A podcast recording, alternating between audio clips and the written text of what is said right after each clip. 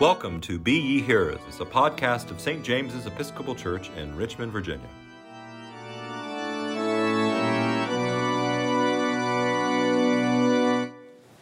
Jesus began to weep. When I served as a chaplain in the hospital, I was taught to ask a very important question whenever a patient cried. What do those tears mean? This is the question I find myself asking Jesus. What do those tears mean? But Jesus' tears aren't the only ones in today's gospel. The scene begins with this entire community that's in mourning because Lazarus, the brother of Martha and Mary and friend of Jesus, had just died and been buried. The story begins with death. We don't like to talk about death, do we? We'd much rather distract ourselves from it, keeping it out of sight and out of mind. But in spite of our best efforts to push it to the periphery of our minds, it still manages to find its way in, doesn't it? Oftentimes, that nagging thought that keeps us up at night. And I found this is especially true after the past year and a half when it's been especially hard to ignore death. And it's uncomfortable when we're forced to think about it, isn't it? Because it's the one thing that none of us have control over. But at the same time, it's the one thing that we all have in common because every single living organism will die. It's at the same time the great equalizer and the great inevitability. Lazarus' death, like the death of any close relative or friend, forces the characters in this story to confront this harsh reality. So, in today's gospel, we see our own responses to death embodied in their reactions. Mary's tears are the first on the scene. She goes out to meet Jesus, and then, catching her breath between sobs, she says, Lord, if you had been here, my brother would not have died. What do those tears mean? We might ask. When I started asking this question in the hospital, I quickly realized that tears rarely have just one meaning because emotions are complex. So I don't think that there's just one answer to Mary's tears. So, to start with, in her cry to Jesus, I hear blame and accusation. Lord, if you had been here, my brother would not have died. How often has this been our cry in the face of death? God, if you had intervened, this wouldn't have happened. Where are you? Why did you let this happen to this person or to me? In her cry to Jesus, I also hear fear and helplessness. Because there's nothing that she could do to prevent her brother's death. There was nothing she could do to stop the great inevitability. And so she lashes out at the one person who could have possibly intervened. But most of all, in Mary's cry, I hear deep sadness and grief. Her brother was dead. The one whom she had played games with as a child, the one whom she had fought with as a teenager, the one whom she had seen grow from a boy to a man, was now lying in a tomb. Blame, accusation, fear, helplessness, sadness, and grief. All valid responses to death, and all help account for Mary's tears. And it's only after encountering these tears that Jesus sheds his own. What do those tears mean? Many will point to Jesus' compassion, emphasizing that in his tears we see God's willingness to suffer with us, to weep with us. Others will say that in these tears we see his humanity. That just as Mary wept for the loss of her brother, Jesus weeps for the loss of his friend. Again, I think all of these can be true because tears rarely mean just one thing. But there's also something unique about Jesus' tears. The translation that we read today makes this difficult to see, but in its original language, John uses one word to describe the weeping of Mary and of the crowd. And then he goes and he uses this, uses this other word entirely to describe Jesus' weeping.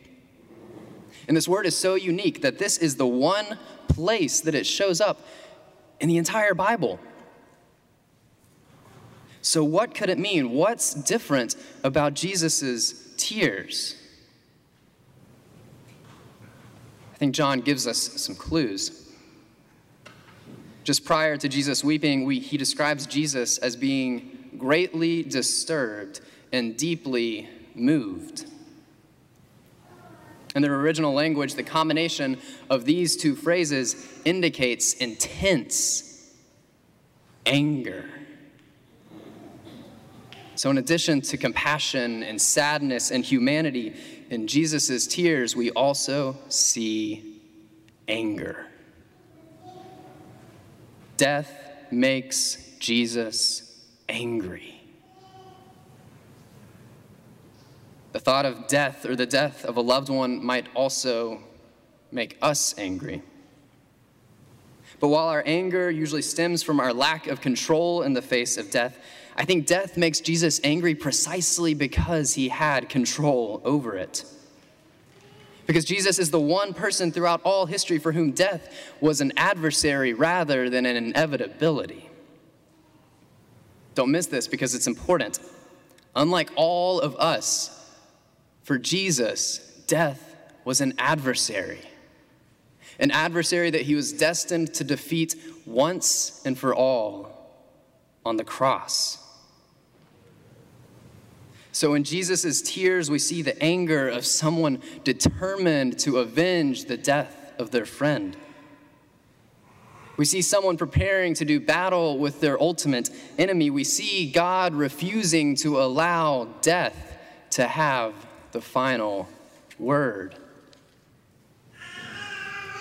Lazarus, Jesus cries, come out. At the sound of Jesus' command, John tells us that the dead man came out. Today, several children will be baptized at St. James's. Charlotte Ross, Heather, and Virginia. I can't help but think that in Jesus' tears, Lazarus experienced his own baptism of sorts. Because when Jesus said, Come out, Lazarus stepped from death into the newness of life. In baptism, we too experience death death of our sinful nature, death of everything that is not of God. And from those waters, Jesus gently whispers those same words Come out. Come out and leave behind the stench of death. Come out into the newness of life, life in me. But when Lazarus stepped out of the tomb, he also stepped into the same tension that we live in every day as Christians. He stepped into one of the greatest paradoxes of the Christian life that we proclaim that death has been defeated while we still live in its shadow.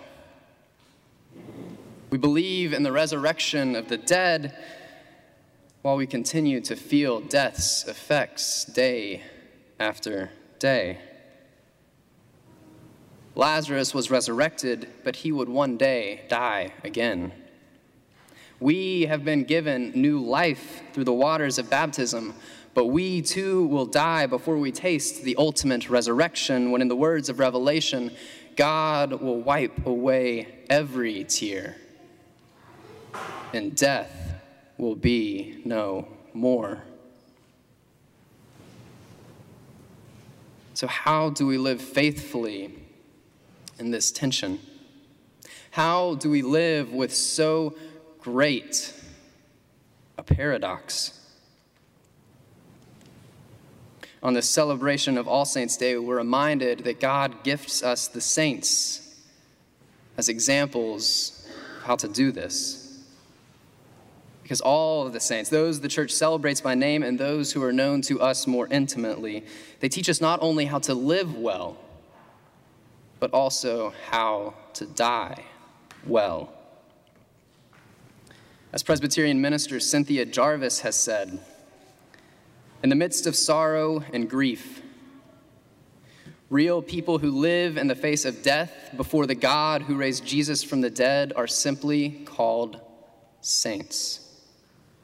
They are those who realize before they die that neither death nor life, things present nor things to come, can separate them from the love of God in Christ Jesus. They they, they, they are those who, therefore, may dare everything for this one true thing. The, the saints stand as examples of how to live the resurrected life in the present. They teach us to live as though our future hope is more real than our present reality. And this doesn't mean that we ignore the pain of death in the world because our tears are still valid responses to death and its effects. But we live as those who know our tears are not the final word. Death is not the final word. Because the final word belongs to the one who defeated death.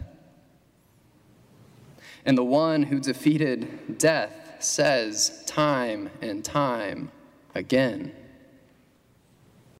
Come out. The words that Lazarus heard from beyond the grave Come out. The words that he whispers to us in our baptism Come out. And the words that he'll cry out to us and to all of the saints on the day of resurrection come out. Resurrection is the final word. Life is the final word. Amen.